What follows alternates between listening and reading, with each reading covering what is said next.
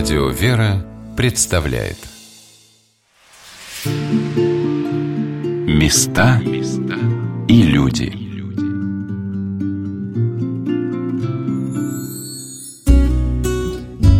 Здравствуйте, у микрофона Ольга Королева, и я продолжаю рассказывать вам о Спасо-Богородицком Адигитревском женском монастыре под Вязьмой. Он был открыт в 2014 году, но монашеская жизнь зародилась здесь гораздо раньше. В пяти километрах в деревне Мартюхи была построена деревянная церковь Феодора Стратилата и небольшой скит.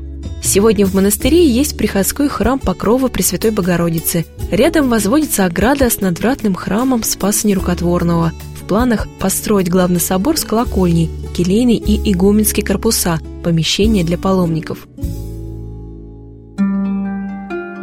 действующем Покровском храме хранится особо чтимая икона Божьей Матери Адигитрия, она же Вяземская ратная. Настоятельница обители игуменья Ангелина Нестерова рассказывает, что этот образ был написан по благословению ее духовного отца, схиархимандрита Михаила Балаева, насельника Троицы Сергиевой Лавры, который участвовал в боях за освобождение Вязьмы весной 1943 года. Это было связано, такой тоже один разговор был. Он был очень больной человек, он э, после войны, ранений много у него было, и потом уже больше 80 лет было. Он уже из кельи не выходил практически. И я просто присутствовала при одном разговоре. Батюшке пришел священник, тоже из дальнего, по-моему, Уральского или Сибирского монастыря, и у них был разговор. В общем, иногда на иконах современных изображаются воины, ну, как бесы. Вот когда расстреливали, например, священников, тоже же они расстреливали же в красноармейской форме они были, да? И они как раз разговаривали на эту тему, тогда вот этот батюшка и с отцом Михаилом. И у них такой общий разговор был, а как бы надо. Тем более, что и батюшка сказал, ну что, вот э, я же тоже воин, я же тоже воевал. И вот, ну, в общем, так вот слово за слово, слово за слово. И он ко мне обращается и говорит, мать, а давай-ка напишем икону про наших воинов, которые защищали Отечество. Я говорю, батюшка, а как это, как мы напишем? Ну, как она должна выглядеть? Сидели, разговаривали долго, там как, что. Потом мне звонок поступил, сказали, что отец Михаил просит, чтобы вы приехали. И я поехала на следующий день, и он художник был. Он практически, хотя у него ручки очень слабенькие был, дал абрис этой иконы. В начале октября 1941 года под Вязьмой погибли и попали в плен более миллиона советских солдат – по подсчетам историков, из Вяземского котла вышли живыми лишь 85 тысяч человек. В память о подвиге, который совершили воины, и была написана Вяземская ратная икона. Богородица изображена стоящей на облаке, а внизу – солдаты с крестами в руках. Их так много, что они словно образуют живую реку. Одновременно икона напоминает о чудесном случае, произошедшем в 1941 году под Вязьмой. О нем матушке Ангелине рассказал ее духовник, схерхимандрит Михаил Балаев. Ему когда-то, когда он воевал под Оржевом, э, был сослуживец, из, э, вырвавшийся из Вяземского котла, вот отсюда, из, в октябре 41 года. И тот рассказал, что вот когда назначили вечер прорыва, это 11 октября на 12, в общем, было уже сумерки, и очень сильно был, в общем, минометный обстрел. И все, говорит, легли, и вообще никто, все боялись голову поднять. Потом, говорит, чуть-чуть затихло, но глубокие сумерки и туман. И, говорит, видим, идет женщина, ну, вроде невысокого роста, а как бы идет, ну, как над кустами. Там болото уже, как над кустами. И вроде как нас рукой так зовет за собой. И, говорит, я так повернулся, который рядом солдатик лежал. Говорит, ты видишь? Он говорит, вижу, пойдем. Мы, говорит, встали и пошли. И потом идем, и все быстрее, быстрее. Она, говорит, идет вроде медленно, а мы почти бегом бежим, еле успеваем. И тишина тишина. Мы ничего не слышим. Ни, ни оружия, ни, ничего вообще. Обстрела нет. Пробежали, говорит, ну недолго, ну может быть минут 30. Она, говорит, как-то вот ушла как в сторону и вверх. И вдруг услышали сзади такую канонаду. Но, говорит, выбежал нас, я не знаю сколько. Ну, говорит, по тем понятиям мне было казалось много. Но, но говорит, я не знаю, ну несколько сотен. Этот солдатик рассказывал когда-то батюшке. Я, он мне рассказывает эту ситуацию. И я говорю, батюшка, а это самое, а почему же не все выбежали-то, если увидели? Он сказал, а может кто-то и не увидел. То есть вышли те, кто видели. А, а может кто-то усомнился. То есть вот здесь тоже, наверное, духовное начало какое-то было. Ну и вот он предложил, что давайте сделайте Божию Матерь Адигитрия наверху, а внизу река Солдат. И солдаты – это красноармейцы, но они с крестами, потому что они все полегли, они мученики. И накидка как плащ-палатка. Но вообще образ он тоже имел в виду, это вот 40 мучеников севастийских. С одной стороны, как бы горы, ну здесь у нас холмистая же местность, а, и река. Вот они же выходили в основном по этой долине. И река как бы он тогда мне сказал, я сейчас редко мы об этом напоминаем, что эта река как материальная, так и духовная, что вот эти души, солдатики ложатся в землю костьми, а души поднимаются к Господу. Это тоже вот такая голубая э, идет река. Вот эта икона наша. Мы ее очень любим. Называем ее Вяземская ратная, Божья Матерь Дигитрия, путеводительница. Вот кого-то она вывела. Река Курьяновка, вдоль которой выходили из окружения наши бойцы, хорошо видна и сегодня. Она всего лишь в полукилометре от Покровского храма и строящейся обители. Направляемся туда вместе с волонтерами монастыря Галиной Храмцовой и Оксаной Нароленковой. Спускаемся с дороги в глубокий овраг. Берега реки сильно заболочены. Такой двухметровый овраг. Да. Мы в него сейчас будем спускаться. Там болото? Вон, вон, вот так, туда. Вот тропка есть протоптанная, да? Несколько лет назад трудники монастыря высадили здесь 50 липовых саженцев. В начале этой аллеи стоит большой памятный крест. А вот тоже вечная память воинам за веру, народ Отечества, жизнь свою положившим на Вяземской земле. И вот воины, они выходили где-то по, по рассказам примерно здесь, вот по, да, вдоль реки Курьяновки, и шли вот туда. И когда они вот здесь вот прям вот шли, то над кустами они увидели как будто фигуру женщины, которая вела их вперед и вот так чуть-чуть полубоком, и рукой приглашала идти за собой. И те, кто увидели, они вот пошли как раз вот вдоль Курьяновки, вот где мы сейчас с вами стоим, вот аллея памяти или излип, она именно указывает это направление, вот как они выходили, куда шли. Вот эти солдаты, они пошли за этой женщиной в каком-то таком длинном одеянии и вышли из окружения. А потом уже спустя какое-то время они видели икону в храме Адигитрии на Богородицком поле, и они потом уже сопоставили, что, ну, возможно, это было вот такое явление Божьей Матери. А липовую аллею мы когда сажали, Галин? Наверное, в пятнадцатом году. В четырнадцатом или в пятнадцатом, да, году. Нам помогали казаки, потому что тяжело, это, в общем-то, земля тяжелая такая. И потом уже мы вот привезли саженцы После сажали. Службы, да, вот здесь вот шли ходом, вот так вот. По, по дороге Да, да, по дороге, саженцами, да. с лопатами. Возглавлял колонну отец Даниил, и за ним мы как-то Матушка да, следовали. Очень сложно с посадкой, потому что воды близко нет. Ее надо или с собой приносить в канистрах, или спускаться к реке Курьяновка, а у нее заболоченные берега и трудный спуск. Поэтому вот чтобы вот это все посадить, это больших трудов стоит. А почему именно липы? Здесь очень раньше были липы, но потом в советское время их э, выкорчевывали, использовали для э, изделий из лип.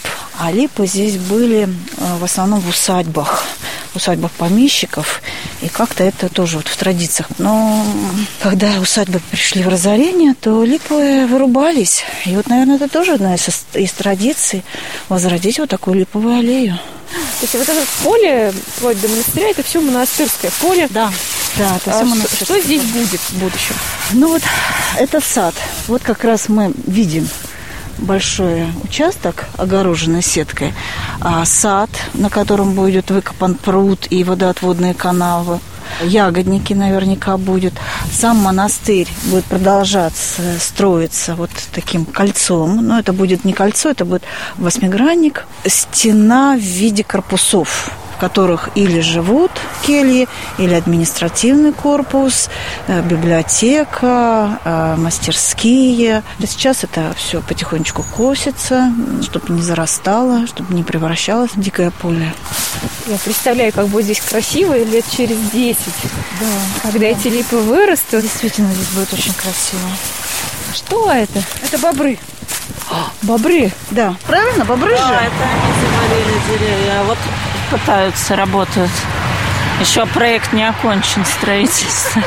Они тут тоже свою делают делянку. Вместе с моими спутницами спешим выбраться на дорогу. До темноты хотим еще побывать на мемориале Богородицкое поле, посвященном погибшим в Вяземском котле в 1941 году. Памятное место находится неподалеку от монастырского скита и деревни Мартюхи. Мемориал достаточно большой. Центре его, вдоль брусчатой дороги, в два ряда установлены гранитные плиты с названиями воинских частей. У каждого надгробия ржавая солдатская каска и цветы. 16-я армия, частично 50-я стрелковая дивизия, 19-я армия, 2-я, 89-я, 91-я, 134-я стрелковые дивизии, 19-я армия, 20-я армия, 22-я армия, 24-я армия, 30-я армия, 31-я армия. А напротив э, саженцы Да, это потомки народных ополченцев, которые уходили из Москвы. По-моему, от второй дивизии народного ополчения. Они сюда приезжают э, и вот посадили тоже липовую аллею прямо напротив памят- памятных вот этих досок. Живые цветы вот под каски тоже иногда приносят, кладут. В конце мемориала стела и несколько больших братских могил. Величественное и вместе с тем трагичное зрелище. То есть это все солдаты, поднятые в районе города Вязьма. Вот эти могилы, да, это все братские могилы останков, которые подняли поисковики. Разные года. Этот год, вот самая большая могила, это было огромное количество, было поднято 300, 459 459 человек. За вот эту вахту памяти, она такая очень необычная получилась, потому что вообще поисковики же по разным местам ищут. Но в этот раз вот как раз искали на месте Вяземского котла. И говорят, что вот как в 80-х годах они поднимали, прям много костей было, так и сейчас до сих пор, сколько лет прошло, все никак не могут поднять все останки, а хотят. И вот удалось поднять 459 воинов, и 33 из них удалось опознать. И даже ну, у многих удалось найти родственников, и родные приехали проводить вот в последний путь своих а, предков. Кто-то забрал, по-моему, троих забрали эм, и похоронят на родине. А в монастыре вот э, пока поисковики поднимают кости, они привозят их э, в скит, в часовню скудельню, и кости хранятся там. А потом, когда уже останки собраны, то они отпеваются в монастыре. После этого сюда вот приходят на Богородицкое поле и захоранивают, поисковики роют могилу и захоранивают. В поминальном синодике монастыря уже больше 14 тысяч имен воинов, и этот список все время пополняется. Записать на вечное поминовение имя своего родственника можно, приехав в монастырь под Вязьмой или через специальную форму на сайте строиммонастырь.ру. Причем здесь поминают не только солдат времен Великой Отечественной войны, но и современных бойцов, рассказывает начальник штаба Смоленского отдельского казачьего общества Анатолий Миненков. Ваших предков, э, воевавших, поминают здесь в храме? Обязательно. Вот там вот э, строится помещение, э, трапезный храм, так? А когда до того, как оштукатуривались стены, мы же писали, вот нам давали имена погибших из поминальных книг, да, мы всех сидели, записывали. И плюс своих родственников туда тоже матушка благословила с батюшкой, и мы туда записывали не только которых погибли, но и которые вот наши близкие друзья уже в современности. Ведь э, здесь поминают не только воинов, погибших в Вяземском котле. Здесь, насколько я знаю, вот последнее, что я помогал отцу Даниилу собрать, с перечень фамилий погибших наших в Сирии, вот этих Ил-20. Они уже тоже здесь поминаются. Поэтому здесь просто воинский храм. Сегодня на волнах Радио Вера мы рассказываем вам о Спасо-Богородицком Адигитревском женском монастыре под Вязьмой. Беседуем с настоятельницей обители игуменей Ангелиной Нестеровой. Часто можно слышать, что почему сейчас в монастыри э, мало идет людей. Вот мы в 90-е годы сразу был поток людей, а сейчас мало. И как бы выдвигается такое тезис, что это потому, что тогда было мало монастырей, а вот теперь много, и людей не хватает. Вот я в корне с этим не согласна. Просто посмотрим историю. Времена, например, Сергия Радонежского, что не было разве монастырей? Москва была вся в монастырях. И Сергий построил недалеко от Москвы. А потом его ученики построили 40 монастырей. А Россия в то время не была такая, как она сейчас. Это была центральная Россия в основном. И э, почему они строили? Или, например, взять те же, тот же 19, конец 19-го, начало 20 века. Вот э, даже вот на этой территории нашей, Вяземской, здесь было семь женских монастырей. Причем они были малочисленные. В Вяземский Аркадьевский человек было больше 215 человек. Не было такого монастыря, в котором бы было меньше 40 человек. В чем дело? И э, по моему глубокому убеждению, что вот эти ну, 70 лет или 100 можно считать, России пребывания в безбожии, причем в такой атеистическом безбожии властей. Я просто по своему роду, по своим бабушкам, прабабушкам, э, отцу с матерью понимаю, насколько это было страдание для людей, которые еще были в этой традиции, в традиции православия. А кто вообще был основные солдаты Великой Отечественной войны? Православные люди. Это все, кто родились в районе до революции. То есть это все крещенные были. И сейчас поисковики это прекрасно видят, что хоть и было запреты и гонения, все равно зашивались крестики, матери давали символ веры с собой, зашивали в гимнастерочки. Вот это все шло откуда? Шло от семьи. И когда семья православная, вот вчера вы видели, да, приехал, приехал батюшка Игорь с матушкой Еленой. У них шесть человек детей. Они вот вышли, не надо никакого хора. И спели. Спела семья просто. И когда семья православная, тогда монастыри будут полны. У нас не проблема в том, что у нас много монастырей, у нас мало монастырей.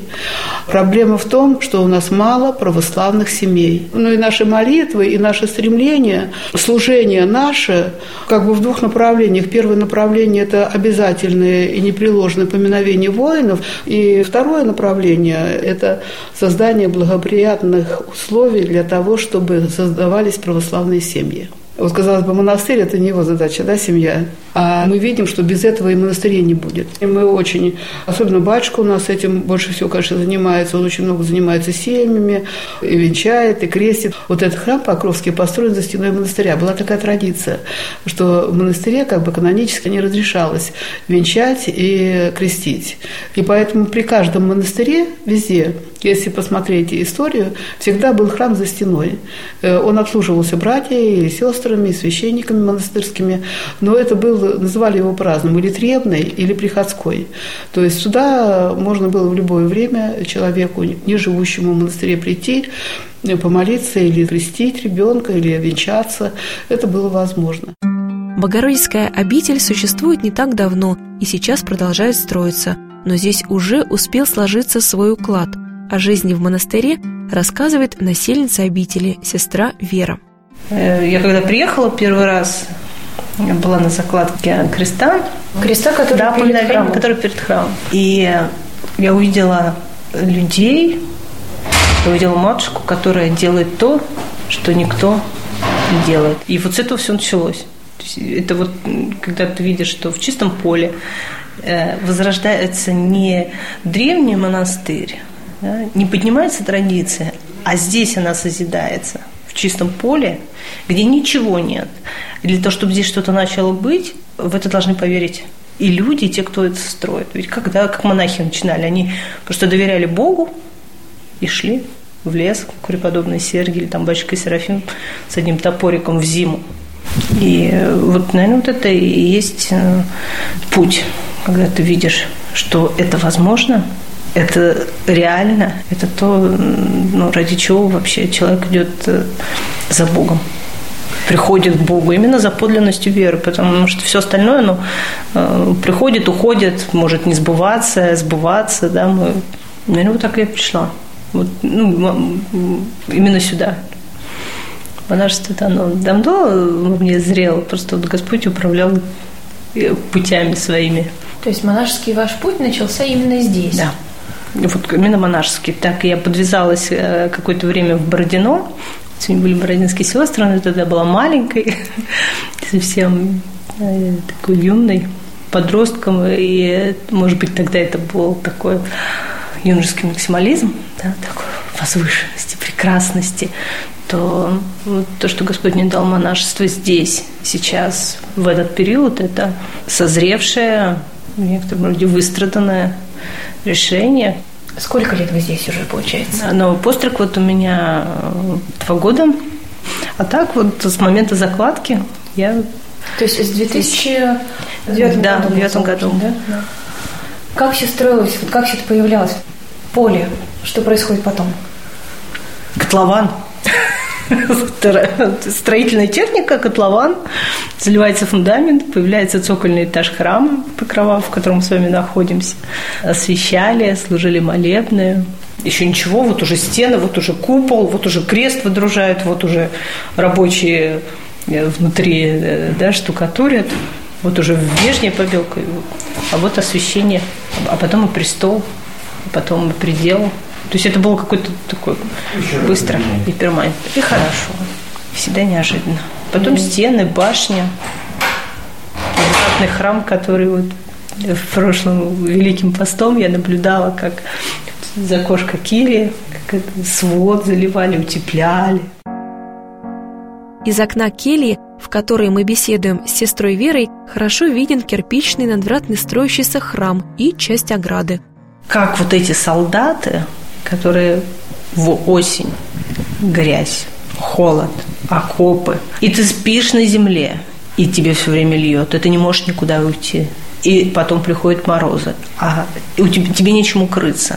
А ты продолжаешь сражаться за свою родину.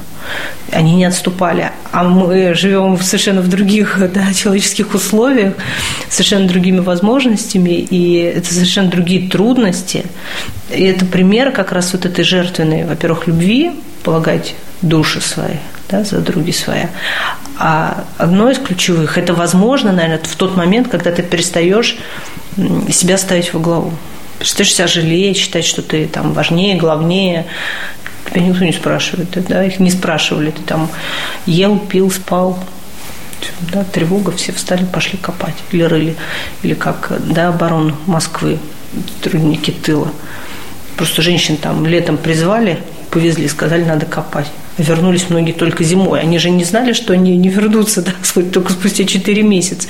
А ничего не было, они все ушли в летнюю. И они все равно преодолевали, убирали вот эту такую внутреннюю слабость, понимали, что твое вот это «я», оно не главное.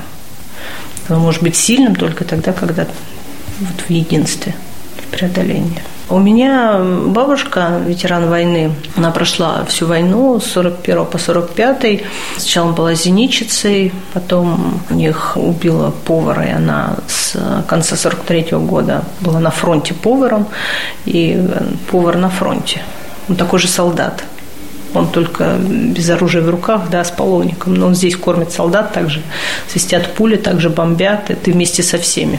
Вот, а другая бабушка у меня как раз э, вот из-под Смоленска попала в плен. Вот они были как э, да, дети-узники. Наверное, ну вот на фоне всего этого понимаешь, что историю нужно знать, подвиг своих предков чтить. И все, что я могу для них сделать, это молиться. Молиться за них, да, за себя, за свой род, насколько Господь даст. Так получилось, что с матушкой Ангелиной мы беседовали перед самым отъездом. Я успела пообщаться с отцом Даниилом, сестрой Верой и всеми трудниками монастыря, а с матушкой не удавалось. И вот, наконец, получилось. Строительство монастыря в наши дни, что было самым трудным, а может быть, самым радостным за все это время?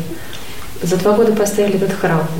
Соседний храм строится с 13 года. Причем были трудности, вы знаете, больше всего, ну, как для меня, вот и как для монахини, как игумени, может быть, мне так Господь и подал этот э, крест нести, это терпение. Я вообще не очень терпеливый человек. Я всегда ставила себе цель и стремилась как можно быстрее ее достичь в той жизни предыдущей. А вот и терпения мне не хватало, конечно, я потом стала понимать. А вот строительство именно монастыря, именно строительство, материальное строительство, оно э, вот без терпения невозможно. Иногда кажется, ну все, ну, ну, не, ну, не, ну все, ну, не, откуда может что быть, когда ничего нет?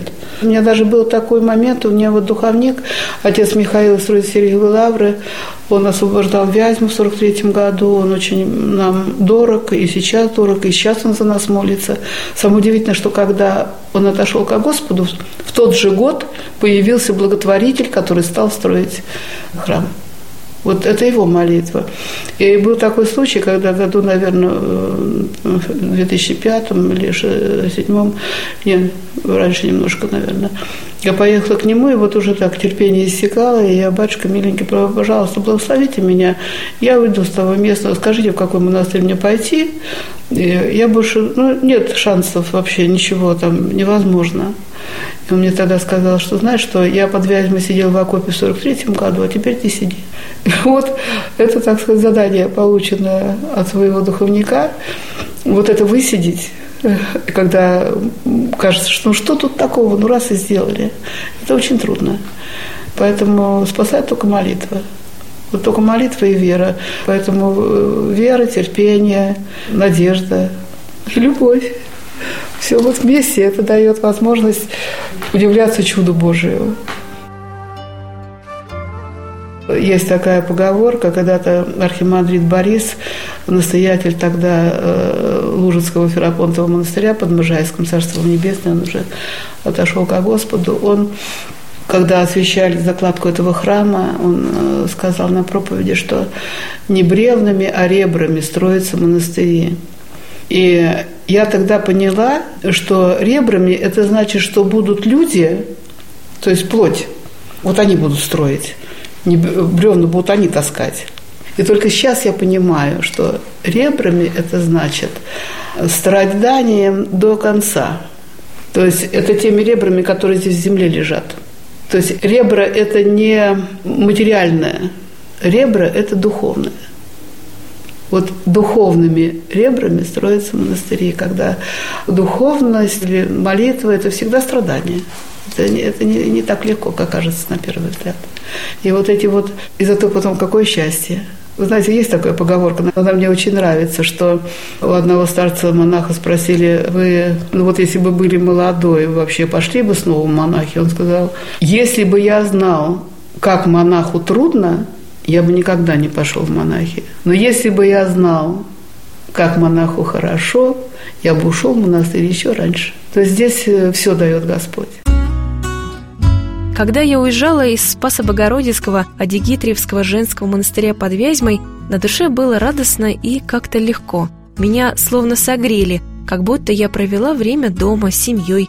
И действительно, у монастыря есть большая дружная команда единомышленников. При этом здесь всегда рады новым людям и любой помощи, ведь строительство еще продолжается.